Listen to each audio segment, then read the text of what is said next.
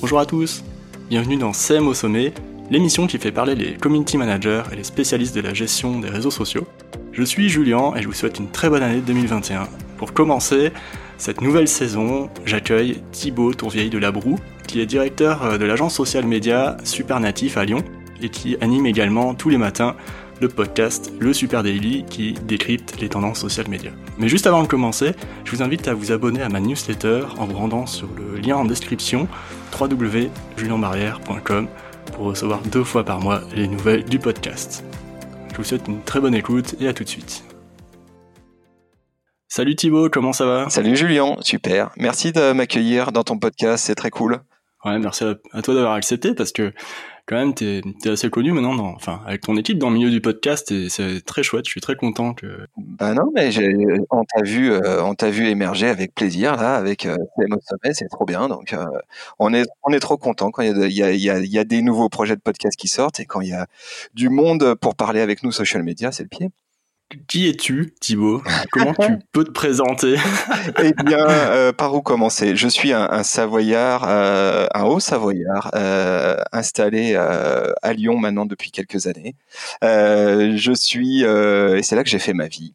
Euh, je suis euh, le directeur de l'agence Supernatif, qui est une agence experte en social media. On est spécialisé en, social media. On ne fait que ça. On fait que des réseaux sociaux euh, et on s'occupe de gérer la prise de parole de marque sur bien sûr les plateformes. et puis j'ai le plaisir de travailler avec ici une quinzaine de personnes à l'agence en plein centre de Lyon. Et puis, et puis effectivement, comme tu l'as dit tout à l'heure, je suis aussi podcasteur. Euh, et j'ai le plaisir d'être derrière le micro tous les matins avec mes collègues Adjan et Camille pour parler réseaux sociaux dans un podcast qui s'appelle Le Super Délit. Bah, c'est une super intro. Euh, le storytelling est parfait. Hein. Ah bah, euh, On a bloqué, hein, c'est quand même notre métier. ouais, c'est clair. Et puis, et puis euh, aussi, tu étais passé dans le podcast de Axel Marot, La Grande Aventure, où on expliquait, tu expliquais bien comment ça se passait pour le podcast, pour ceux qui voudraient savoir comment ça se passe au niveau de l'organisation du podcast tous les jours. ouais, nous on bien cuisiné. Ouais, voilà. Donc là, si, si vous voulez être intéressé, vous pouvez écouter ce, ce podcast-là de La Grande Aventure. L'épisode était super. Voilà. Donc euh, moi je vais pas parler du podcast là aujourd'hui, je vais vraiment parler euh, réseaux sociaux. Euh, tu m'autorises avec toi, Julien, tu m'autorises de temps en temps à faire un peu d'autopromo ou pas? Au milieu de l'épisode, tu vois, je glisse deux trois trucs. Ah ouais, totalement. Oh, super. Tu, mais, mais, mais ça, je vais le laisser dans l'épisode. Hein. Bien, ouais, totalement. Tu peux faire l'auto-promo comme tu veux. D'ailleurs, le podcast, hein, c'est un peu de l'auto-promo, mine de rien. Euh, oui, oui, oui. Bah, il s'avère qu'avec le temps, c'est un peu devenu ça. Euh, le Super Daily, euh, c'est un peu notre notre vitrine. Euh, initialement, bah, c'est ce qu'on disait dans, dans le podcast La Grande Aventure. Initialement, c'était pas le projet. C'était surtout de, de faire notre veille social media. On, tu le sais, on est sur des métiers qui qui bouge très très vite et tu, euh, si tu euh, arrêtes de faire ta veille, ben, autant euh, changer de boulot. Mmh. Et en fait, on s'est décidé simplement à rendre public cette veille. Et aujourd'hui, ben, on a, oui, on a le plaisir d'avoir pas mal de monde qui nous écoute, donc c'est le top, quoi. Ouais, pour moi, c'est un, une très bon, un très bon format. Ça, ça permet vraiment d'être à jour. Hein, que moi, je viens d'écouter l'épisode de ce matin, donc c'est très intéressant c'est sur euh, sur faut-il abandonner Facebook? Donc euh, c'est vraiment une question importante je trouve euh, on s'était eu au téléphone il y a quelques quelques temps et euh, on avait discuté du, du de l'ère du marketing conversationnel. Et je, je m'étais dit mais qu'est-ce que c'est en fait exactement le marketing conversationnel? Comment c'est apparu est-ce que tu peux faire un petit un petit retour là-dessus Ouais. Pour expliquer le concept. Il avant, de, avant de monter l'agence Supernatif, euh, j'ai, ça fait déjà un petit moment hein, que je suis dans, dans le web. Euh, avant, j'ai, j'ai été web designer et puis euh, j'ai été parallèlement associé d'une agence qui fait du web marketing, donc du publicitaire euh, pas que sur les réseaux d'ailleurs, hein, aussi sur Google, etc. puis j'ai arrêté ces deux activités pour monter euh, Supernative, qui est donc une agence spécialisée en social media. Pourquoi? Parce que j'avais la conviction euh, que euh, les choses étaient en train de, de changer, qu'on était en train d'assister à, à, beaucoup de mouvements, et notamment dans le rapport qu'avaient les marques avec leurs clients. Et ça pour moi. Ça c'était en quelle année ça? Oh écoute, Supernative a trois ans maintenant, donc donc il y a trois ans j'ai monté Supernative. avant j'avais commencé commencé à accompagner un certain nombre de marques en, social media. Euh, il y a trois ans, j'ai officialisé tout ça en créant euh, Supernatif avec un postulat euh, de départ qui était de dire le rapport entre les marques et leurs conso, elle est en train de littéralement être bouleversée. Avant, on avait quelque chose de très top-down où les marques, ben, en gros, disaient ce qu'elles avaient à dire et les audiences écoutaient ou faisaient semblant d'écouter. Et puis, on a basculé vers une ère qui est celle effectivement du conversationnel où les, les consos, les clients, nous, quoi, on a des choses à dire et on veut les dire et on veut se faire entendre par les marques. Et du coup, ça implique pour les marques de changer la manière euh, d'aborder euh, leur communication, notamment sur les réseaux sociaux, en étant dans la conversation, donc en étant conversationnel. Euh, alors nous ici, on a une petite formule qu'on aime bien, c'est qu'on on dit qu'on transforme des marques qui sont transactionnelles en marques conversationnelles. Voilà, de marques qui créent des liens et des vrais liens de conversation avec leur audience. Ok, ouais, c'est vraiment intéressant et les réseaux sociaux c'est un peu particulier, hein, je, trouve quand même. Enfin, parce que pour une fois, la marque est vraiment confrontée aux avis directs de ses utilisateurs et consommateurs. Moi, souvent, j'ai des clients, ils comprennent pas trop ça encore, notamment chez les PME, ils me demandent comment vendre un produit le plus rapidement possible sur les réseaux sociaux. Et du coup, euh, moi, je, je, leur, je leur de expliquer le concept de, communauté, d'audience, euh, de, de relation de confiance, tout ça. Toi, tu l'expliques comment euh, pour tes clients, chez toi? Ouais, alors, nous, sur les marques qu'on accompagne, on leur dit déjà qu'il y a beaucoup, y a beaucoup à apprendre hein, de ses clients et que ne pas écouter ses clients, finalement, c'est une faute grave hein, quand on est une marque, quand on est un marketeur. Il faut absolument les écouter et potentiellement, évidemment, tirer des enseignements de ça. Nous, on se rend compte maintenant à l'usage que euh, euh, nos clients, eh ben, on leur remonte beaucoup d'insights de la part de, leur, euh, leur, leur propre consommateur. On est en frontline hein, avec leurs consommateurs, leurs propres clients. Donc ça, c'est une richesse ouf. Et au lieu d'aller acheter euh, du panel euh, euh, client, des études compliquées et parfois un peu pipées, c'est vachement plus intéressant d'aller écouter directement ce que tes clients te disent sur ton packaging, sur la qualité de ton produit, tout ça, et de leur ramener cette, cette information. Ça, je pense, c'est vraiment le mmh. premier truc. Et puis le deuxième chose que je leur dis, et souvent j'utilise cette analogie-là, dans la vraie vie, si tu rentres dans un magasin et que euh, que tu es déterminé à peut-être acheter un produit et que tu dis bonjour, est-ce que vous avez ce pantalon Tu dis bonjour en rentrant et que personne te répond. Ensuite, tu te demandes un pantalon en taille 34, euh, personne te répond. Forcément, tu te barres. Et non seulement tu te barres du magasin, mais en plus, tu en feras pas une bonne pub. Donc, euh, euh, cette analogie, en général, elle marche bien. Je te la conseille, Julien. Tu peux la réutiliser. Ah, pas mal. Non, franchement, c'est vrai que c'est intéressant. Euh, moi, souvent, je prends, euh, enfin, je, raconte l'effet inverse euh, de quelqu'un qui rentre dans le magasin et le, vendeur dit, bon alors j'ai ce canapé, il coûte 350 euros, il est rouge, et la personne se barre parce qu'elle dit mais qu'est-ce qui se passe? On m'agresse. Euh, bah, c'est sûr que, alors ça, c'est technique de vente. Hein. Il faut savoir créer du lien. Il est très bons vendeurs, et y compris mm. d'ailleurs dans, dans, les magasins. Ils savent très bien créer ce lien euh, mm. d'abord dans un premier temps, et puis après petit à petit te mettre en confiance pour te te, te parler de leur offre, euh, etc. Nous, moi, moi, ma, ma conviction, c'est que, et, tu vois, c'est au début, tu as parlé de, de marque de conversationnel, etc. Mm. Euh, si on prend le funnel euh, de, de, conversion vers l'acte d'achat, hein, le, tout le cheminement de n'importe quel client vers un axe d'achat, et eh ben effectivement, ça passe, ça commence pas par l'offre, hein, par le what hein, tout au bout de ce tunnel. Avant, il y a le why, avant il y a le how, il y a pourquoi. Euh, il, a besoin de comparer, il a besoin de comprendre, il a besoin aussi de savoir euh, que tu as un produit euh, ou une offre qui est appropriée pour lui.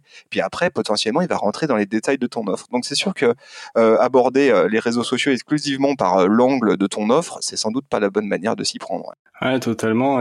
mais surtout, enfin, c'est vrai qu'aujourd'hui, bon, les réseaux sociaux, ça veut tout et rien dire. Il y en a beaucoup maintenant, il y a beaucoup de fonctionnalités, il y a beaucoup de choses différentes possibles avec les réseaux sociaux. Du coup, les, gens, ils sont un peu perdus aussi, les clients. Euh, les entreprises, je pense, il y en a beaucoup qui, se disent bon, qu'est-ce qu'on fait? Est-ce qu'on sur, sur TikTok, sur Instagram, comment on fait? Et puis elles en viennent vraiment au plus facile, au plus rapide, au, au, raccourci quoi. Hein. On, on, va vendre ça, on va vendre ça, on va le mettre sur TikTok, sur Instagram.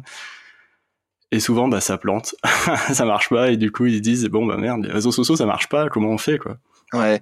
Je, je, moi là-dessus, tu sais, tu lances le grand débat du ROI, du fameux ROI. C'est quoi le ROI des réseaux sociaux? Et je, je, je, pense que euh, bien souvent cette question, euh, elle est un peu biaisée et surtout elle, elle induit déjà une réponse. C'est que le ROI, il n'est pas, il est pas aussi évident qu'un chiffre d'affaires généré. Hein. Ça, pour ça, tu as d'autres leviers sur les réseaux sociaux et tu as le publicitaire. Et dans ce cas-là, on parlera davantage de ROS, Return on Ad Spend.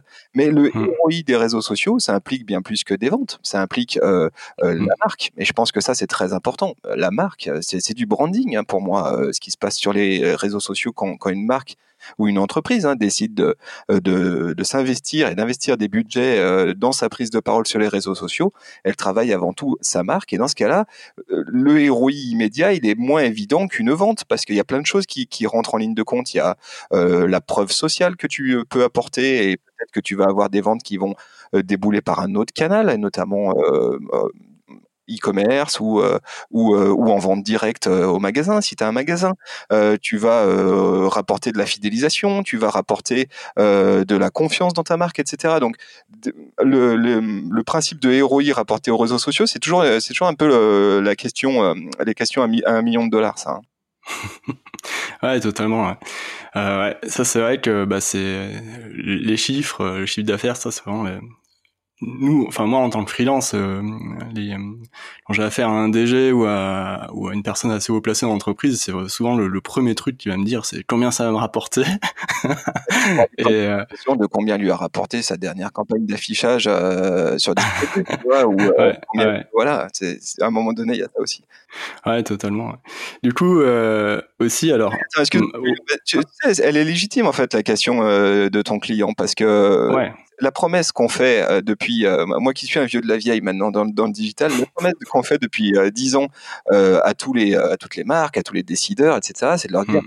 alors attention, le digital, c'est pas comme les anciens, les anciens médias.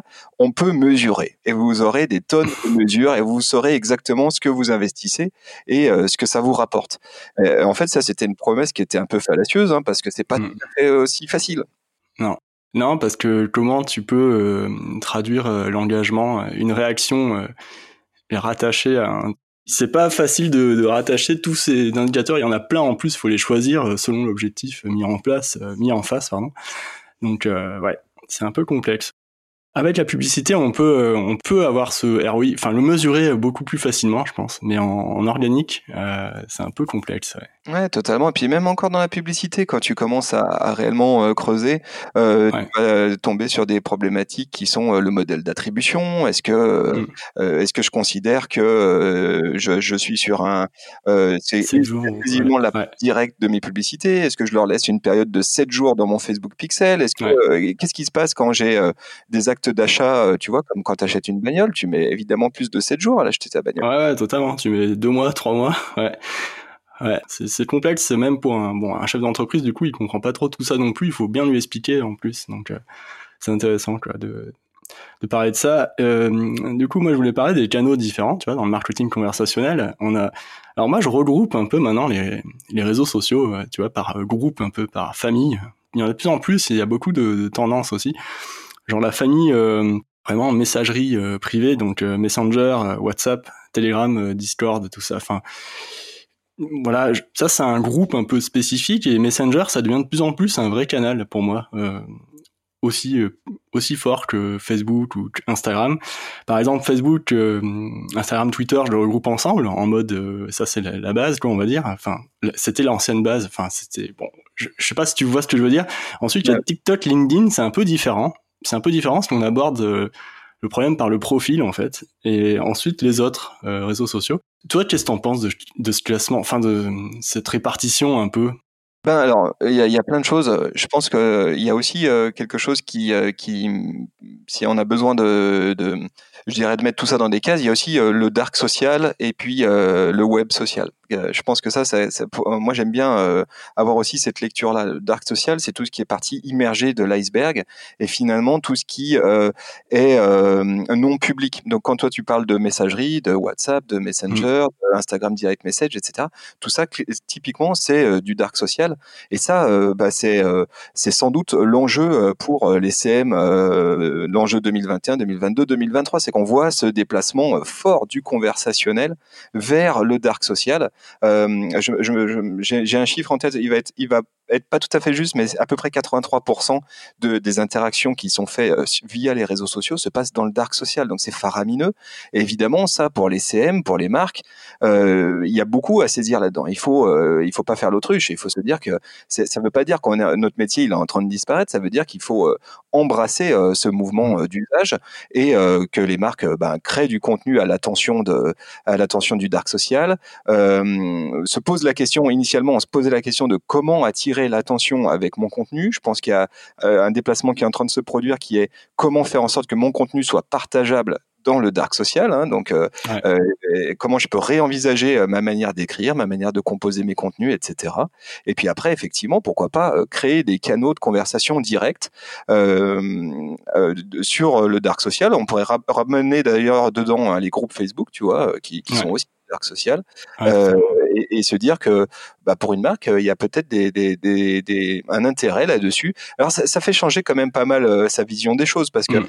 avant, on avait une vision euh, social media qui était vraiment euh, one to many, c'est-à-dire moi je suis la marque, je m'adresse à tout le monde, et, page, ouais, et, puis derrière un truc qui est en train de se dessiner qui est composé de plein de petits feux de camp euh, où je vais faire du one to few euh, et où je vais m'adresser à des plus petites audiences qui sont peut-être plus euh, segmentées mmh. avec une je prends une partie de mon audience une partie de mes consos etc et je, je, crée un groupe Facebook Ring pour eux avec parce qu'ils ont un usage particulier de mon produit par exemple tu vois. ouais non mais c'est c'est clair que toi pour toi le dark social c'est on est plus dans la fidélisation là ou ça peut être de l'acquisition bah, euh, vaste question. Euh, D'ailleurs, est-ce que, les deux ne sont pas étroitement liés Tu vois, j'ai le sentiment que, que, que, qui dit fidélisation euh, dit que tu contribues aussi à ton acquisition, hein, parce qu'aujourd'hui tes consos euh, en tant que marque sont tes premiers ambassadeurs. Donc forcément, si tu travailles ta fidélisation, tu travailles aussi euh, ton bouche à oreille, hein, assez, assez simplement. Et puis après, euh, n'oublions pas que, euh, euh, hormis si je suis dans le secteur de l'assurance, où en général, quand j'ai acheté une assurance, bah, j'en change peu, peu fréquemment, la plupart des, des, marques, des entreprises, elles proposent des, des produits sur lesquels on, on souhaite faire de, on souhaite faire de, de, la retape, hein, en tout cas faire en sorte qu'il y ait une récurrence d'actes d'achat. Mmh. Et fidélisation, pour ça, c'est prioritaire. Ouais, ouais c'est vrai, pour ces marques, c'est hyper puissant. Ouais. Euh, et toi, comment tu vois euh, l'émergence TikTok, euh, même euh, LinkedIn, mais avec les profils personnels, tu vois? Pas page entreprise. Comment tu vois ça euh, ce, ce... Parce qu'en fait, on, là, on parle des, pages, des comptes entreprises, et là, tout à coup, on, on glisse aussi vers le, personnel qui prend pas sur l'entreprise. Ouais, euh, bah ça c'est vrai que c'est très intéressant ce qui se passe. Alors euh, c'est assez algorithmique finalement euh, comme euh, situation, parce que si TikTok avait donné davantage de place aux entreprises dans son algorithme et notamment au des pages, peut-être qu'on aurait davantage de choses qui se produiraient de ce côté. Donc pour pour faire un spécifique LinkedIn, ce qui est très intéressant, c'est que LinkedIn il, il, il, oblige les marques à penser effectivement en passant par l'individu et en se disant bah en fait, euh, le réseau social, c'est du social. Euh, les gens, ils aiment interagir euh, entre eux et surtout plus entre eux qu'avec les marques. Donc, comment est-ce que je peux avoir des, des gens qui prennent la parole pour le compte de ma marque, qui mettent en valeur ma marque, etc. Donc là, il y a plein de choses qui euh, se mettent en place aujourd'hui euh, au sein des entreprises, au sein des marques, euh, en créant des vrais programmes d'employés advocacy, hein, d'ambassadeurs de marques internalisés. mes employés prennent la parole, etc. On organise des prises de parole ensemble. Je trouve que c'est très intéressant. On voit aussi LinkedIn est en train de déplacer actuellement le curseur. Hein. Les pages euh, entreprises sont en train de, euh, je dirais, de, prendre une seconde jeunesse. On, voit qu'elles ont euh, leur portée augmente de plus en plus, qu'on voit des nouvelles fonctionnalités se développer. Donc, moi, je pense que LinkedIn va revenir là-dessus. Peut-être même que LinkedIn saisit une opportunité qui est laissée vacante aujourd'hui par Facebook. Hein, Facebook qui sont en train gentiment de, euh, souffrir en ce moment. Euh, et puis après, alors là, tu parles, tu fais un grand écart en parlant de TikTok, mais c'est cool. TikTok aujourd'hui, c'est vrai que pareil, on sent que l'algorithme il est très porté sur euh, l'incarnation, donc l'individu. Euh, moi, je pense qu'aujourd'hui, une marque elle a besoin d'être incarnée de toute façon. Et même quand une marque elle prend la parole, il faut euh, faut qu'il y ait de l'humain. Donc euh, aujourd'hui, les, les, les, les, marques qui font des choses sur euh, sur TikTok, bah, elles incarnent. Tu peux pas, euh, tu balances pas des, des motions euh, sur TikTok, ça marche pas. Il faut qu'il y ait quelqu'un en face caméra. Donc peut incarner ma marque. Je trouve que là, le CM, tu vois, euh, aujourd'hui, ce qu'on attend du CM, je crois aussi que ça passe par là. Hein. C'est-à-dire les CM, pour moi, sont euh, les héros de, des marques. Hein. J'ai pour le métier de CM. Je trouve que c'est euh, un métier qui est tristement un peu, qui a été galvaudé et qui pourtant a jamais été aussi stratégique, aussi central. Mmh. Euh, et euh, nécessite sans doute que bah, le CM il soit pas exclusivement euh, planqué derrière l'écran. et on les voit, hein, ces marques qui commencent à starifier leur, leur CM à fond. Quoi. Ouais, totalement. Mais la mise en scène des CM, ça, ça, moi, quand j'étais CM salarié dans le tourisme il y a quelques années, ça commençait déjà à apparaître, notamment dans les stations de ski où il y avait des CM qui se mettaient en live, qui, qui, faisaient les remontées mécaniques et ça, c'était déjà un modèle pour moi à l'époque. Je me disais, voilà, ouais, il y a quelqu'un qui parle et qui, euh, fait un peu le, c'était le, parcours du, enfin, pas le parcours du héros, mais le jeu du héros où, euh, dites-moi si je dois aller à, droite ou à gauche en descendant dans la piste.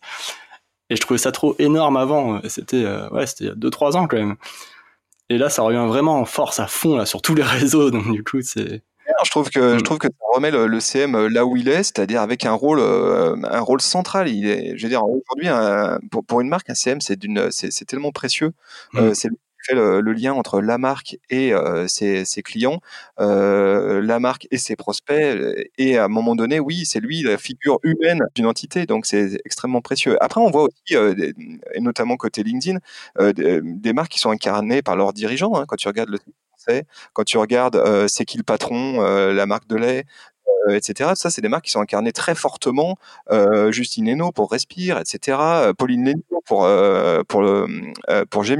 C'est des marques qui sont incarnées par leurs dirigeants ou leurs dirigeantes et, ça marche aussi. Ouais, bah ça marche à fond. Justine Hutto, c'est vrai qu'il y a plus beaucoup plus de personnes qui la suivent que la, la marque Respire. Et ouais, bah c'est, je crois que c'est elle qui a un peu amené le, enfin je sais pas si c'est elle vraiment, mais j'ai l'impression que ça a décollé vraiment avec elle quand elle a commencé à faire des vidéos en lançant sa marque. Elle était hyper suivie. Je... Là, tu, tu, oublies le cas euh, Leclerc, hein, euh, Michel-Édouard Leclerc. C'est quand même pour moi un des premiers à avoir vraiment euh, cette mis en incarnation, en, en, tête de gondole, comme un comme un dirigeant d'équipe de foot. Tu vois, nous à Lyon, on a l'Olympique Lyonnais, il y a Olas, la figure incarnée de l'institution.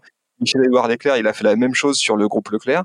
Et puis effectivement, euh, là, on voit toutes ces DNVB, euh, c'est toutes ces marques euh, natives du, le, dirigeant. oui, il incarne totalement le projet de l'entreprise et il incarne la marque. Du coup, toi, dans cette nébuleuse de nouvelles fonctionnalités, nouveaux canaux, nouvelles manières de faire, tes clients, comment tu les, tu les accompagnes? Comment tu les aides à s'y retrouver là-dedans, tu vois? Est-ce que le canal doit correspondre à la cible ou à l'entreprise ou à la manière de communiquer alors, nous, on accompagne euh, des euh, grosses marques nationales euh, dans leur prise de parole sur les réseaux sociaux. c'est la mission qui nous est confiée. Il y a une marque, je sais pas, je peux t'en donner quelques-unes hein, si tu souhaites. Ouais, mais moi, moi, je voulais te, parler juste après de Dapicil, par exemple. Ouais. Eh ben, ben, on en parlera d'Apicil parce qu'on a fait des trucs cool pour eux. Mais par exemple, des marques qu'on accompagne toute l'année sur leurs social media, on va accompagner le groupe Aost sur la marque Aost, la, marque nous. On va accompagner euh, Ippon, qui est une super belle marque euh, française euh, de, de moto. on va accompagner qui d'autre? On va accompagner la marque Florette, on va accompagner Bledina, etc marques, quand elles viennent nous voir, elles viennent nous voir avec un, postulat qui est celui de dire, euh, alors parfois euh, c'est le postulat que tu faisais euh, au départ, c'est aidez-nous à vendre via les réseaux sociaux. Donc là en général, on se permet de, recadrer le sujet, mais bien souvent c'est des marques qui sont déjà passées par les réseaux sociaux, qui ont déjà, qui sont déjà assez loin hein, dans leur cheminement, et elles ont bien que l'enjeu c'était de créer du lien entre la marque et ses consommateurs et que la force, ce qui était aller chercher en, social media, ça se situait là. Donc du coup, nous on les accompagne vraiment euh, dans cette logique là, c'est de dire ok, on est là pour euh, créer du lien avec une audience et pour ça, ben on met en place des stratégies. Pour ça, on euh, crée du contenu qui va permettre de créer du lien, du contenu qui va engager. pour ça, on, déploie ce contenu sur différentes plateformes et là on va évidemment s'appuyer sur les plateformes, je dirais où la marque la plus euh, forte, mais on va aussi euh, parfois euh, faire des tests hein, sur des plateformes un peu annexes. Tiens, est-ce qu'on n'essayerait pas, la marque n'est pas encore présente à tel endroit, est-ce qu'on n'essayerait pas de, voir ce que ça pourrait donner?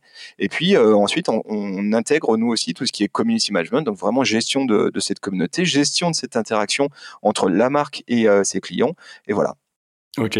Par exemple, est-ce que tu conseilles genre d'utiliser TikTok à une marque type Bledina par exemple? Je sais pas, tu vois, par hasard. Bah, alors, euh, TikTok, c'est la, grande énigme du. Euh, de... ah ouais, c'est pour ça que je te pose la question.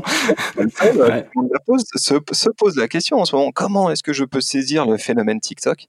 Euh, je vais commencer par le, début. Moi, personnel, je kiffe TikTok. Je pense que c'est un laboratoire créatif euh, extraordinaire, mm. qu'il y a un grain de folie sur cette plateforme aujourd'hui. Il y a toute la fraîcheur qu'on kiffe euh, en social media et, mm. et euh, je pense que les, les prochains DA, les prochains créatifs, les prochains créateurs de contenu qui vont tous nous bouffer la laine sur le dos, ils sont aujourd'hui. et ils ont entre 16 et 20 piges et ils sont ultra bons.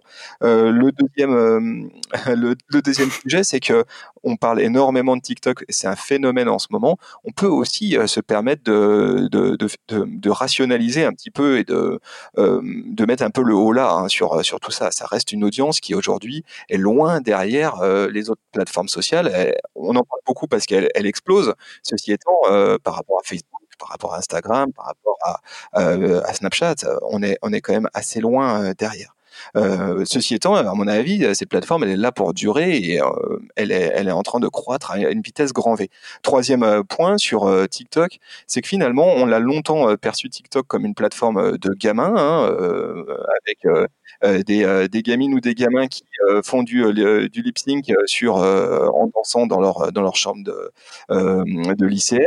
c'est quand même pas tout à fait ça qui s'y produit. Alors peut-être que les early adopters de cette plateforme étaient très axés là-dessus, mais voit bien que le un public plus jeune adulte est en train de s'installer, en train aussi de transformer l'usage de la plateforme, rapporter un contenu plus mature, plus etc. Donc, donc du coup, c'est très intéressant à suivre pour les marques et il y a sans doute des opportunités euh, à saisir hein, pour les marques. Alors une marque comme Bledina, je sais pas, ça voir ce qui se passe autour des euh, jeunes mamans, par exemple, sur la Est-ce qu'il y, est y, a une audience de jeunes mamans? Est-ce que ça vaut le coup euh, d'avoir d'aller travailler une prise de parole sur sur TikTok Peut-être, hein, tu vois. Je ferme pas la porte. On a, on est en train de, en ce moment, de d'onboarder la marque Ipon, tu vois, sur sur TikTok, parce que en préalable à nos, à nos actions, on fait toujours un gros travail euh, euh, vraiment marketing, notamment autour des personas hein, de, de, la marque. À quel persona elle souhaite s'adresser. Et il se trouve que Ipon, on a vu de façon assez évidente qu'il y avait un persona qui était euh, à aller trouver sur, sur, sur TikTok. Donc on, donc on va y aller. Donc ouais, c'est bien le canal pour, pour toi, hein, pour tes clients, doit correspondre au comportement d'usage de la cible. Quoi. Oui, tout à fait. Euh, parfois, ça, ça, vaut le coup, par contre, parfois d'être un peu euh, parmi les premiers hein, quand tu as une marque et d'arriver peu avant, euh, avant tout le monde. Euh, les, les, marques qui ont euh, saisi Instagram deux ans avant les autres, aujourd'hui, elles, elles, ont, elles se sont installées, elles ont bénéficié aussi d'un algorithme qui leur était favorable. Aujourd'hui, l'algorithme de TikTok, il, il, est fou en termes de portée. Mm. Je te mets ma main à couper que ça, c'est, c'est, ça sera pas toujours le cas. et donc, ceux qui saisissent aujourd'hui, qui prennent le risque peut-être de dire c'est un peu niche dans mon dispositif, mais je placent mes billes et qui ont l'opportunité de le faire, qui ont le budget pour le faire, ils ont bien raison. Ouais, totalement. Non, mais ça, c'est vrai que c'est intéressant. Mais alors moi, sur TikTok, euh, par exemple, je suis euh, Le Monde sur TikTok. Bah, je suis aussi sur TikTok. Je suis en fait, je, je publie pas de contenu pour l'instant. Je, je, regarde un peu ce qui se passe pour, pour mes clients. Hein. Un stalker sur euh, sur TikTok. Ouais, je suis un ghost. je fais du ghost. Enfin, je sais plus comment ça s'appelle. Social Ghost, ouais, c'est ça. Et du coup, euh, je regarde un peu et le monde, je vois qu'eux, ils utilisent par exemple vraiment leur, euh, bah, leur logo de, Le Monde, hein, on le voit. Mais euh, c'est deux ou trois journalistes assez jeunes qui font des vidéos à chaque fois, des petites vidéos en coulisses, en mode à l'arrache dans les couloirs de, Le Monde, ça se voit. Et je trouve ça vachement intéressant. Là, là, il y a une prise, enfin, la, c'est le monde qui parle du coup, mais avec euh, des, des, personnes un peu plus jeunes ou des journalistes un peu plus jeunes. Quoi. Et je, trouve que c'est intéressant. Toi, tu le vois comment euh, quand tu conseilles TikTok pour une marque Tu te dis oui, il faut être quelqu'un chez vous euh, poste des vidéos chaque jour ou j'en sais rien ou je pense que il faut incarner alors je pense que déjà le point de départ c'est de savoir ce que tu veux y raconter. Euh, tu sais on a toujours euh, euh, dans nos métiers on a toujours besoin de, de faire le, trouver le point de jonction entre moi ce que je veux dire en tant que marque et puis ce que mes audiences ont envie d'entendre. Bien souvent c'est très très loin. C'est pas toujours hein. et du coup il faut notre métier c'est d'aller trouver pile poil le point de jonction et de voir ce que je peux tirer de, de ce point de jonction. Donc quand, on aborde la question de TikTok, eh ben, on va essayer de faire, d'aller justement trouver l'endroit où il peut se, trouver, se produire cette magie qui est, j'arrive à dire un truc qui est important pour moi en tant que marque et qui en même temps est, compte à l'oreille de mon audience. Donc ça, c'est le premier point de départ. Ensuite, de ce qu'on a compris pour l'instant de, TikTok, c'est que l'algorithme avait besoin euh, d'avoir une verticale de contenu qui soit très dessinée. C'est-à-dire que là où euh, sur Facebook, sur Instagram, on va travailler des prises de parole de marque autour de plusieurs piliers de contenu euh, assez riches qui permettent de dire beaucoup de choses différentes avec différents moyens visuels, parfois de la photo, parfois de la motion, parfois de la vidéo. Je peux parler de l'origine de mes produits. Après, je peux parler de mon savoir-faire. Ensuite, je peux parler de cas d'usage, etc. avec du tuto, machin. Tout ça, je peux le dire sur les autres plateformes. Sur TikTok, il faut que je sois très efficace et très focus sur une verticale de contenu si je euh, souhaite émerger. Donc, euh, il y a un premier enjeu, c'est de savoir laquelle verticale de contenu euh, je, peux bosser. Et puis après, effectivement, plus c'est incarné, mieux c'est. c'est pas toujours le, c'est pas toujours nécessaire. Tu vois, par exemple, là, ce qu'on est en train d'inventer pour Ipon, on, le, contenu, il est incarné, mais finalement, il n'est pas incarné par un individu unique. il est incarné par la moto, en fait. donc, on a vraiment mis la moto comme une sorte de personnage central de, ce compte TikTok où on produit beaucoup beaucoup de contenu où c'est euh, c'est pas la moto qui chante mais en tout cas c'est la moto qui court c'est la moto qui euh, euh, qui, qui est dans la boue la moto qui est sur la plage etc etc donc oui je pense qu'il il faut, faut aborder vraiment à la fois l'usage et, et puis se poser la question de quels sont les contenus qui sont attendus par mon audience et pas essayer d'aller à contre-courant tu vois ce que fait le monde mm. ils ont raison ils ont raison de, de, de vraiment adapter leur contenu à, à l'audience et de se dire ok on, incarne, on rafraîchit, et ça ne nous empêchera pas de dire ce qu'on a envie de dire. Ouais, totalement. Ouais. C'est super intéressant. Bon, là, on a beaucoup parlé de TikTok, tu vois, j'avais plein d'autres questions, euh, notamment sur les stories, tout ça. Mais tu vois, là, aujourd'hui, euh, tu as, le TikTok, tu as Reels d'Instagram, tu as euh, les stories sur, bah, sur tous les réseaux sociaux maintenant, même sur Spotify, tous ces formats et tout. Mais comment garder, comment comment tu dis, tu, conseilles tes, clients, tu vois, qui, se disent mais comment on va faire, où on va aller sur, sur ces, toutes ces fonctionnalités, est-ce qu'il faut toutes les utiliser? Comment on fait pour garder le cap vraiment quoi? Ben, je trouve que déjà euh, le premier euh, truc qui est euh, qui est chamboulant et assez nouveau et très nouveau même hein, pour les, les marketeurs ou les marques, c'est que là on parle que de contenu éphémère. Euh, que de contenu qui ont une durée de vie de 24 heures. Et historiquement, euh, une marque, quand elle produit du contenu, elle produit du contenu qui est là pour durer. C'est un investissement. Euh, euh, donc tout ça avait déjà été, je dirais, un peu euh, mis à bas avec les algorithmes, où finalement la durée de vie d'un poste est assez maigre. mais là, avec les stories, c'est écrit dans le titre, quoi. C'est 24 heures. Donc je produis un contenu, je me creuse le ciboulot, je mets en place des moyens pour un, contenu qui dure 24 heures. Donc ça, c'est le premier truc sur lequel, en général, il, il, peut y avoir phase d'échange quand même avec nos clients, de dire est-ce que le jeu en vaut la chandelle? Le deuxième euh, sujet, c'est tout simplement, euh, voilà, notre métier, c'est d'accompagner les usages. Et là aussi, on voit bien, les usages sont en train de se déplacer. Le format story 9 16e, c'est un indispensable. On peut pas imaginer, pour moi, une, prise de parole de marque sans euh, être en story avec euh, en plus le fait que euh, aujourd'hui la story elle sort de l'algorithme du feed donc pour une marque elle offre euh, une vraie opportunité additionnelle de, de portée organique même cool à saisir.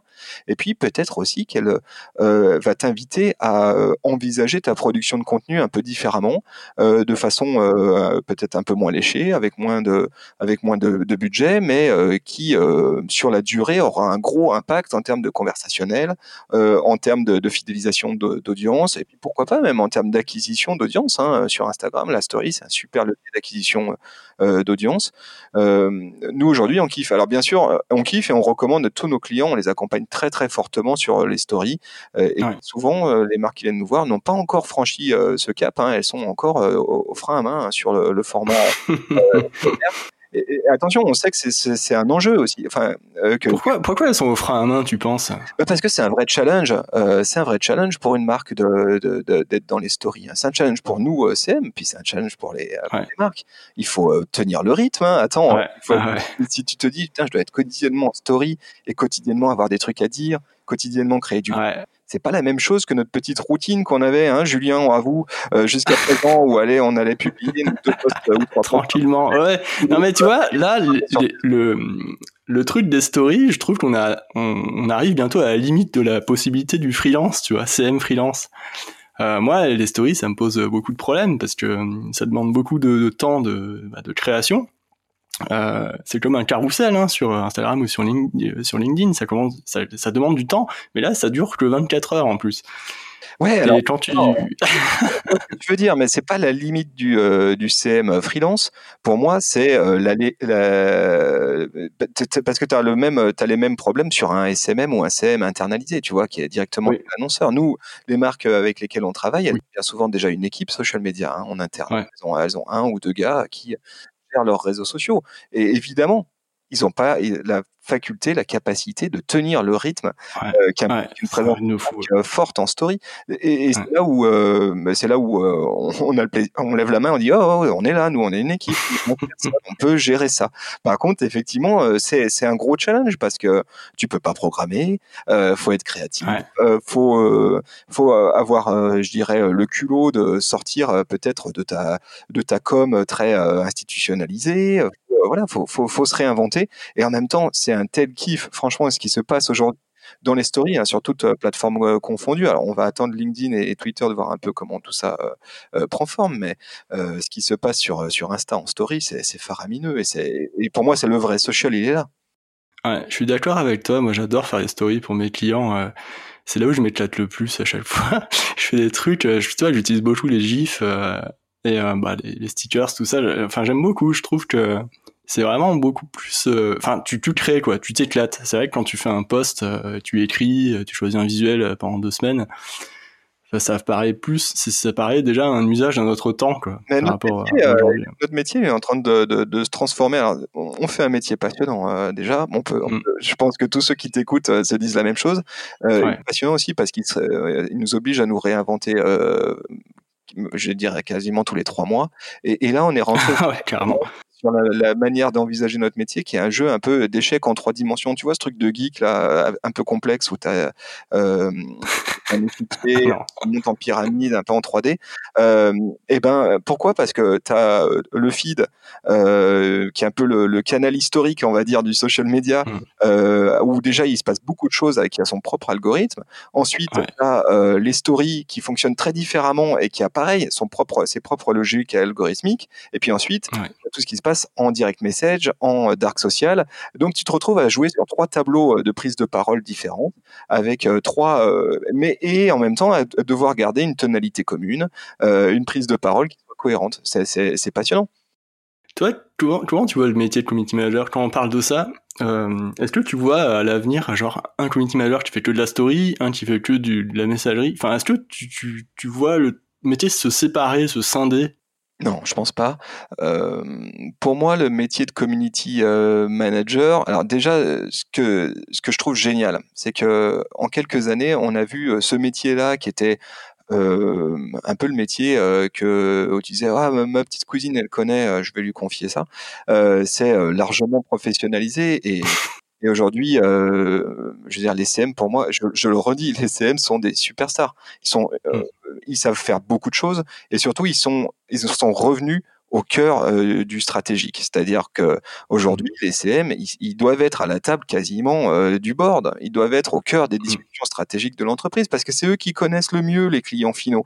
C'est eux qui ouais. connaissent le mieux comment euh, marche telle ou telle prise de parole. C'est eux qui savent les sujets qui sont compliqués ou faciles à aborder pour une marque. Donc, je trouve que d'ores et déjà, on leur a redonné leur lettre de noblesse au, au CM et ça, c'est c'est un indispensable, je pense. Ensuite, le l'erreur du coup et du coup l'erreur ça serait de percevoir le CM comme quelqu'un qui, qui est exclusivement sur l'exécution euh, et qui serait exclusivement euh, bah voilà euh, bah toi tu vas faire les posts toi tu vas faire les stories euh, etc ouais. bon, pas du tout à ça. Je pense que le, le, le CM il, il, a il apporte quelque, il a quelque chose de stratégique dans sa dans sa mission.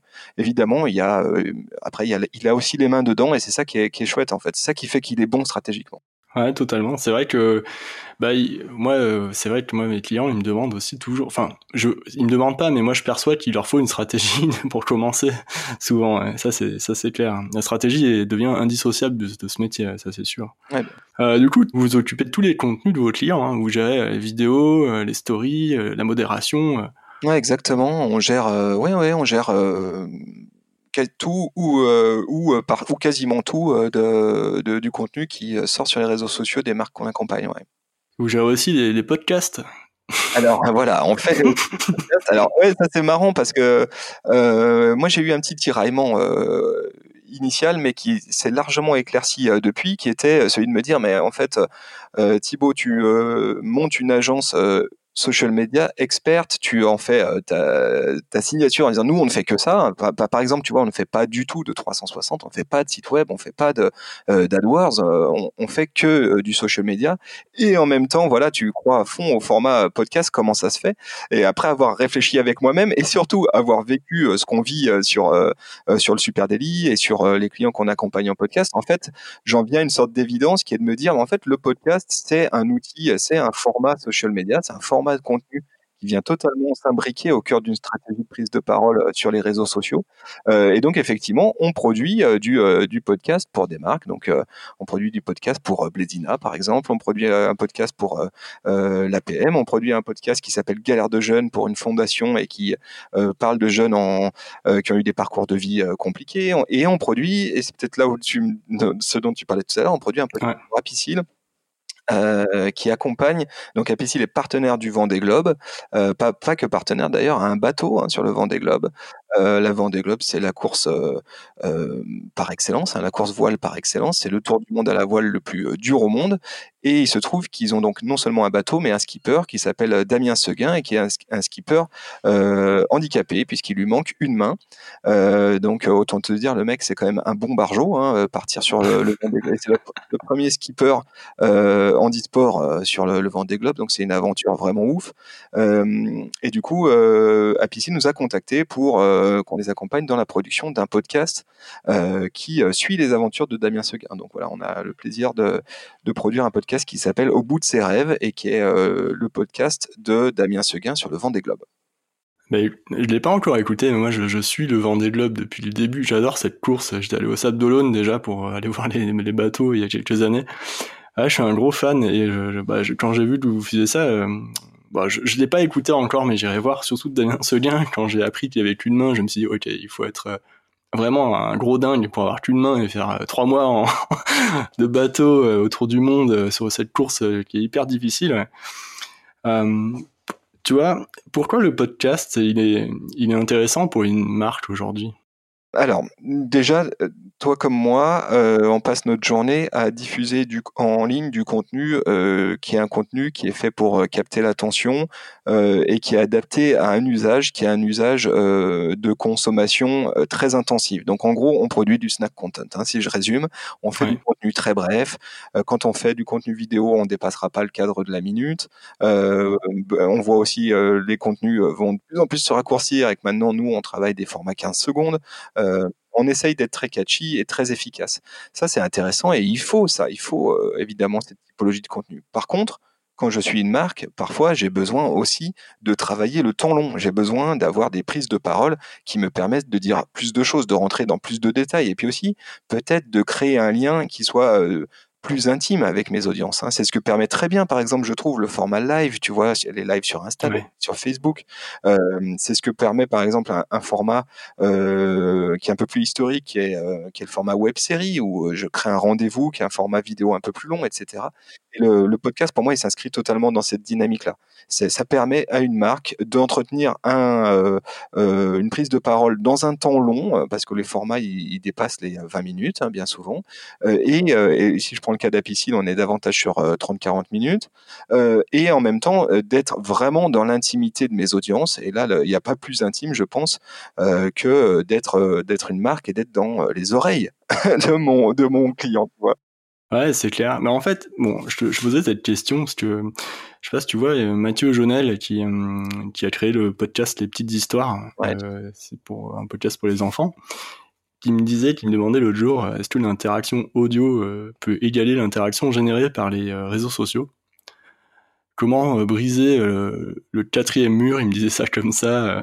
pour qu'est-ce que t'en penses toi? Est-ce que est-ce que enfin, l'interaction avec un podcast peut être similaire à celle sur les réseaux sociaux? Et si oui, comment le faire les, deux sont étroitement liés. Tu vois, quand nous on fait un podcast, on l'isole pas du tout de la stratégie social media et des réseaux sociaux. Au contraire, on utilise ce, contenu audio comme un véhicule et comme un outil sur nos réseaux sociaux. Donc on va produire des, séquences audio qu'on diffuse sur les réseaux sociaux avec des petites, c'est des petites vidéos avec des petites ondes sonores, comme toi tu le dis, hein, Julien. Oui, je sais très bien. Et, d'ailleurs, sur les, marques qu'on accompagne, on a parfois des, surprises de ouf. C'est qu'on se rend compte que ces petits extraits sonores, euh, avec juste une image et une petite onde euh, en dessous, ont parfois des temps de rétention euh, beaucoup plus élevés qu'une vidéo beaucoup hmm. plus qui bouge, etc., et qui aura coûté beaucoup plus à produire. Donc pour moi, je, je, je pense que il n'y a, a, pas de séparation. Le podcast est un objet, l'audio en tout cas est un objet social media, et il y a, y a moyen totalement de l'intégrer dans dans son dans son social. Euh, ensuite. Euh, euh, puisqu'on parle de, de, de, créer du lien, et je te parlais de taux de rétention, mm. pareil, sur nous, sur le, le, là je vais prendre l'exemple du Super Daily, du podcast Le Super Daily, on a des temps de rétention, mec, qui sont ouf hein, sur ce, podcast. on, on, est à 80, pareil, je te fais un peu de tête, 88% je crois, de, de temps de rétention. En gros, on garde les gens plus de 15 minutes. Euh, euh, sur sur un sur chaque épisode. Je veux dire, c'est il y a aucun autre objet euh, web qui te permet de faire ça. Je pense que même sur YouTube, garder quelqu'un 15 minutes, 80% de tes audiences, enfin bref, c'est impossible. ça, c'est la force du podcast. Et, et, bon, bref, moi, nous on kiffe. Hein, T'as bien compris, voilà. ouais, non, mais c'est vrai que le podcast, c'est je pense que quand les, entreprises, les marques vont se rendre compte de plus en plus que, de ce que tu dis là, et bon, ils vont écouter ce podcast, ils vont se dire, oula, il faut vraiment qu'on s'y lance, euh, ça, ouais, je pense qu'il va y avoir une grosse prise de conscience bientôt. Là. De toute façon, c'est en train de se faire. Là. Mm. C'est en train de se faire. On, on le mm. voit. Alors euh, parfois, euh, évidemment, comme à chaque fois, comme à chaque fois qu'il y a un nouveau format, il y a parfois des maladresses. Parfois, on tente de reproduire euh, ce qui a marché sur d'autres formats, et de la, etc. Mais, mais ceci étant, oui, c'est top. C'est un, un, canal qui est, qui, est, génial. Et pourquoi, pourquoi il est génial, c'est qu'il te permet aussi de, de travailler des moments d'attention que tu ne peux pas travailler aujourd'hui avec d'autres objets social media. Euh, si euh, tu, tu, peux pas regarder une vidéo euh, dans ta voiture. tu peux pas regarder. Ouais, totalement. Pas, scroller ton, ton, ton, compte Insta ou regarder des stories en même temps que tu es en train de faire la vaisselle. C'est impossible. Alors que tu peux faire ça, quand tu écoutes un podcast, tu peux faire du sport, tu peux faire un commute tous les matins. Tu as tous ces moments d'attention qui, jusqu'à présent, ne sont pas saisis autrement que par l'audio. Mmh. Ouais, c'est clair. Non, ça, c'est vrai. C'est hyper puissant. Euh, du coup, il faut, qu'on discute un peu aussi. Il faut qu'on échange autour de ton agence euh, parce que euh, j'ai eu des questions quand même de pas mal de community managers dans, mon réseau qui me disaient bon comment ça marche une agence social média tu vois des freelances qui disent qui se sont demandés est-ce que c'est vraiment est-ce que c'est l'étape d'après d'être freelance ou toi une agence social média toi t'étais freelance avant c'est venu comment en fait d'ailleurs? Euh, donc effectivement, moi j'ai été euh, pendant une euh, pendant un moment de ma vie pro, j'ai été à mon compte, hein, donc j'étais web designer à mon compte, et puis petit à petit, le web se déplaçant, j'ai commencé à faire du, du CM. Alors là, je te parle d'un temps que les plus jeunes ne connaissent pas, mais initialement, bah voilà, il n'y avait pas de métier de community manager, il n'y avait pas de, il y avait pas d'études de community manager, et donc je faisais du web, et puis à un moment donné, le web se déplaçant, je me suis retrouvé à accompagner des marques et des et des comptes clients sur sur les réseaux sociaux. La grosse différence euh, en agence, euh, c'est que quand tu es tout seul, tu te rends assez vite compte aussi de tes limites. Hein, tu en as parlé euh, tout à l'heure, c'est-à-dire il y a une limite de temps, hein, c'est la première euh, première chose. Euh, c'est la première grosse chose, c'est que ouais, les stories, ouais, c'est chaud d'aller là-dessus. J'ai pas le temps. Euh, je vais pas forcément proposer ça à mes clients, parce que là, je m'embarque dans un truc euh, qui, qui va être trop compliqué, qui va pas être forcément très rentable pour moi en tant que freelance. Euh, t'as, as le deuxième sujet qui est la production de contenu visuel. Waouh, là-dessus, bon, je sais où sont mes limites aussi en tant que personne. Je vais hmm. pas tout faire. la grosse force d'une d'une agence, eh ben, c'est que en fait, tu as tous ces corps de métier euh, et tu as beaucoup plus de force de frappe. Donc tu sais, euh, tu peux te permettre de te lâcher et de te lancer dans des euh, stratégies social media qui sont poussées avec vraiment pousser le curseur très très fort sur ce que tu déploies en, social media. nous, on a ici un studio de quatre personnes qui, qui, qui, produit du contenu. On a un motion designer, on a un vidéaste, on a un photographe, on a des graphistes du coup, on sait à peu près tout produire, tu vois. Vous êtes combien en tout dans l'équipe d'ailleurs? Donc, on est une équipe de 15 personnes, nous. Et on, est 15 à ne faire que du social media. Donc, tu as, l'émulation collective qui est, qui est ouf quand on aborde un compte client, tu as, as, un milliard d'idées qui arrivent. Et surtout, on sait que ces idées-là, on se met pas de frein parce qu'on sait qu'on peut les faire. Je pense que c'est ça la grosse différence. Et moi, c'est peut-être la, la, frustration que j'avais euh, quand j'étais euh, seul, c'est que euh, ben tu te retrouves à avoir une très bonne idée, mais tu te dis ouais, mais moi tout seul là-dessus, je m'embarque dans un truc qui est pas gérable, donc je vais pas la proposer à mon client. Quand tu es une agence, ben non, tu peux pas te mm. permettre ça. Tu proposes tout ce que tu as. et parfois ça marche, parfois le client est d'accord, parfois il dit ouais, vous êtes allé un peu loin là. Mm. Mais en tout cas, tu as vraiment cette liberté de pouvoir partir très très loin dans tes recos. Et ça, franchement, c'est un kiff de pouvoir aborder un, un brief et de se dire ok, allez, on, se met à 10 autour d'une table, qu'est-ce qu'on a comme idée un peu folle et euh, de faire le tri en partant de ça. Et en plus, tu peux, euh, oui, bosser avec plusieurs clients euh, différents, mais genre beaucoup plus qu'en freelance, tu vois. Moi, je suis, moi, je, moi, je m'en mets pas plus de 4-5 à la fois, parce que sinon, après, ça devient ingérable au niveau de stratégie, plus de deux stratégies à la fois, j'y arrive pas. Je m'en mêle, en fait. Enfin, je, enfin, c'est compliqué quand même. Comme tu disais, hein, tu travailles beaucoup les personas, toi, à l'agence. Mais moi, c'est pareil. Les personnages, je les travaille à fond. Et il n'y a pas pire que confondre deux personas sur deux clients complètement différents, je trouve.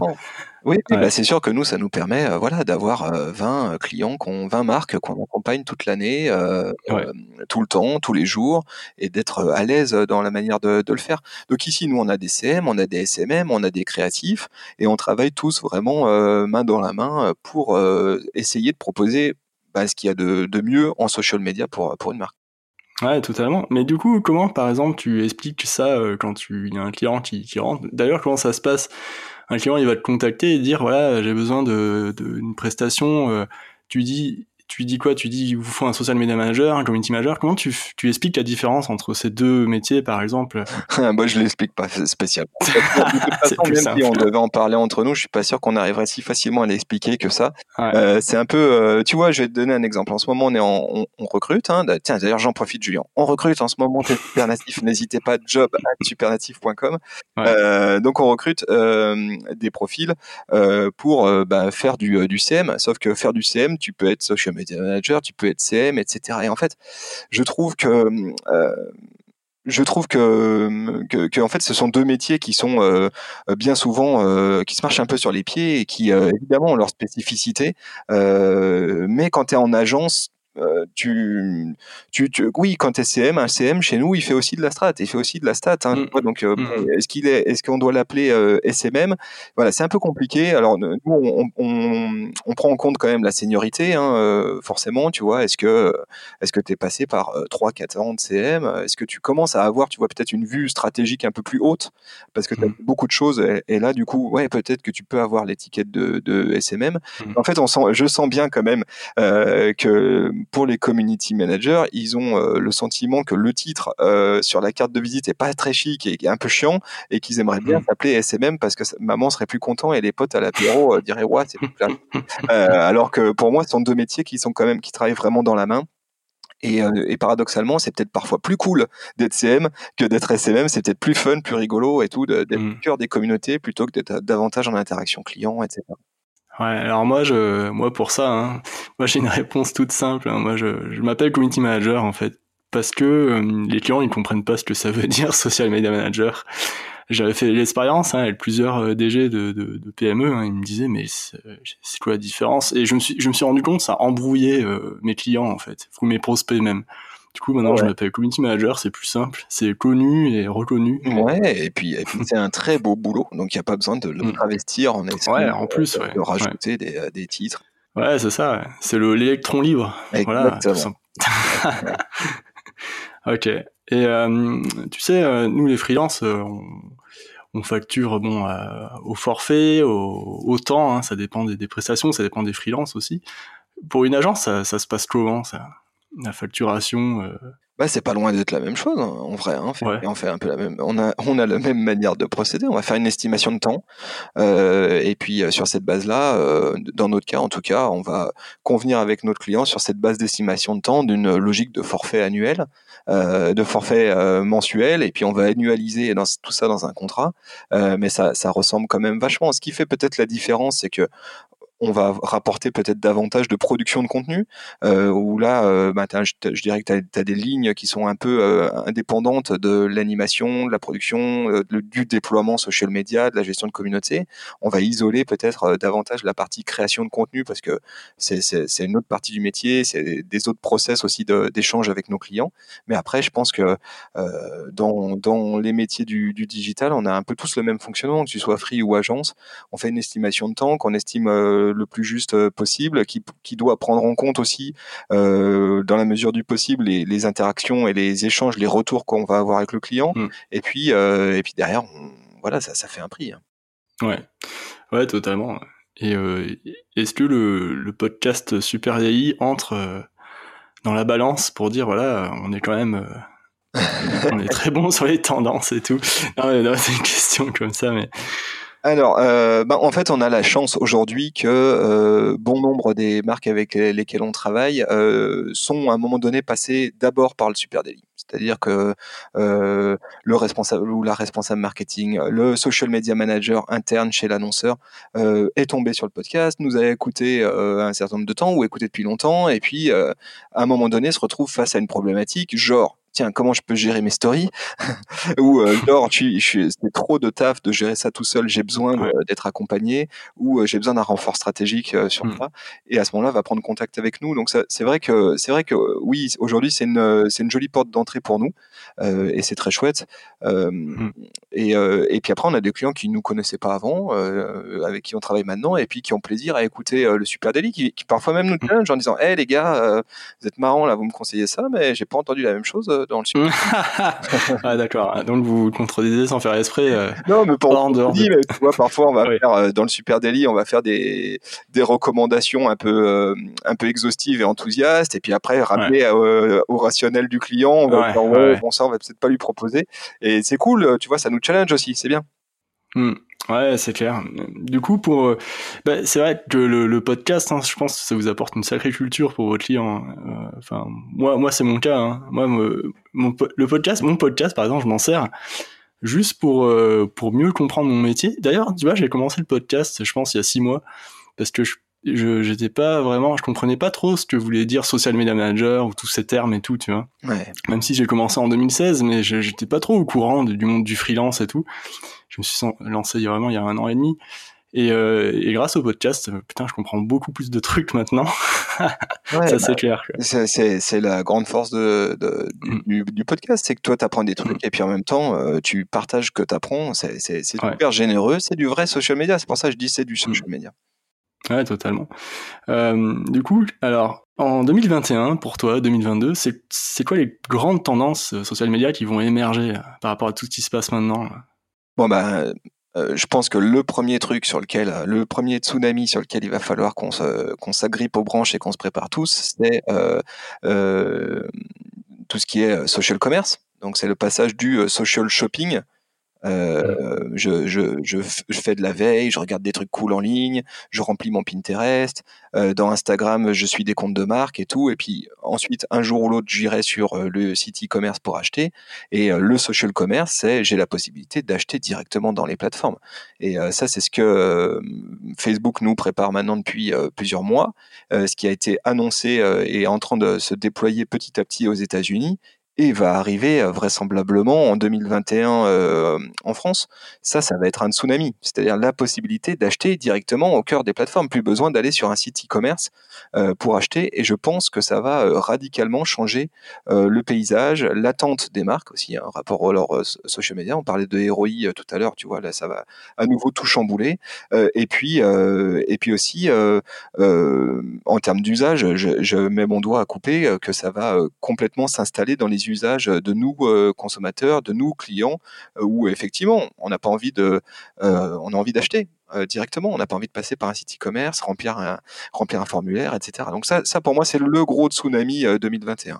Donc ça, c'est vraiment la grosse tendance. Pour moi, c'est le, gros truc. Ensuite, ben, l'éphémère, hein, donc tout ce qui est contenu éphémère, on en a déjà parlé, les, les formats story, mm. etc. Je pense que là-dessus, il y a des marques qui sont encore sérieusement à la bourre. Il faut se bouger le cul, hein, là, parce que vous commencez à prendre un, train de retard et bientôt, euh, euh, ça sera, ça sera une, un mur trop dur à franchir. Là, il faut vraiment se, secouer, euh, chers amis. donc tout ce qui est format, et du coup, par ricochet, tout ce qui est format 9 16e, tout ce qui est format vidéo extrêmement court, format 15 secondes, etc.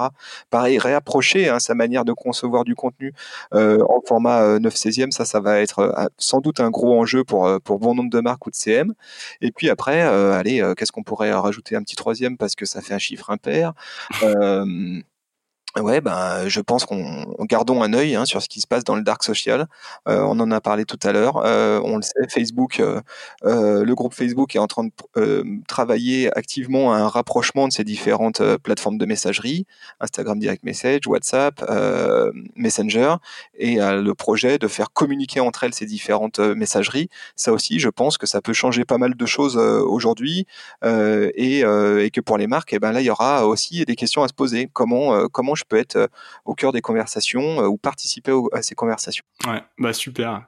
Ça, c'est vraiment les grandes tendances, euh, c'est clair, qui vont se dessiner. Et, bah, il va y avoir plein de rebondissements, je pense, l'année prochaine. Eh oui, bien sûr, vous pourrez les suivre sur le Super Daily. ouais, en plus, totalement, c'est clair. Bah écoute, merci Thibaut, c'était vraiment chouette. Tu Julien, super, super discussion, top, j'adore. Tu sais, moi, dès qu'on peut parler un peu réseaux sociaux, je, je suis là. Bah ouais, franchement, c'est chouette, tu vois. Et d'ailleurs, tu déconnectes un peu le soir euh pas, pas, beaucoup. Pas, sans doute pas. Non, franchement, c'est. Ça, ça c'est une question qui me taraude un peu. Moi, j'ai besoin de me ressourcer euh, mentalement, de déconnecter euh, le soir et le week-end. Toi, tu y arrives ou tu arrives... Déjà, j'ai envie de te dire pourquoi faire, Julien? non, non. oui, c'est vrai, tu pourrais me dire, poser cette question. Moi, moi, ça me permet d'être plus créatif. J'ai remarqué. Eh, j'étais plus créatif quand je faisais une coupure en fait. Ben, en fait, tu sais, moi mon, mon métier c'est un peu déplacé, c'est-à-dire que oui, euh, je, je, parle social media tous les jours et tous les jours je suis, euh, je dirais, euh, sur ce sujet-là. Euh, par contre, forcément, maintenant que je, je, dirige une agence, je suis un peu moins les mains dans le cambouis. Donc, donc je, je, suis un peu plus sur un aspect stratégique, etc. Donc, il y a aussi une part de mon temps du coup de loisir qui est parfois juste de de geeker sur sur Insta, de voir du contenu sur YouTube, etc. Mm. De, euh, de, continuer à me nourrir parce que j'aime bien en fait ça. J'aime bien euh, être au cœur du mm. truc. Donc pour moi, c'est plus du loisir aujourd'hui. Mais par contre, c'est vrai que mon, je suis, je suis, oui, je suis, je suis toujours connecté. en fait, pendant les vacances, j'y arrive un peu, euh, mais, mais, la semaine, non, je, je suis toujours derrière mon mobile. Ok, bon bah très bien. Merci à toi Thibaut, c'était vraiment chouette. Merci Julien, un grand merci à toi et puis longue vie à CM au sommaire. C'était vraiment un super épisode. J'ai beaucoup aimé cet échange avec Thibaut Tourvieille de la Broue, hein, qui est euh, le directeur de l'agence social média Super Natif et euh, qui, euh, bah, avec qui on a beaucoup parlé. Moi, ça, ça m'intriguait vraiment ces questions de TikTok, de podcast. J'en ai beaucoup parlé dans l'épisode, hein, comme vous avez pu le voir. Donc, je vous donne rendez-vous dans 15 jours pour un nouvel épisode. Et puis, je vous invite également à vous, vous inscrire sur mon site web www.julienbarrière.com pour recevoir la newsletter deux fois par mois sur le podcast et sur mes invités. Je vous souhaite une très bonne journée et à très vite.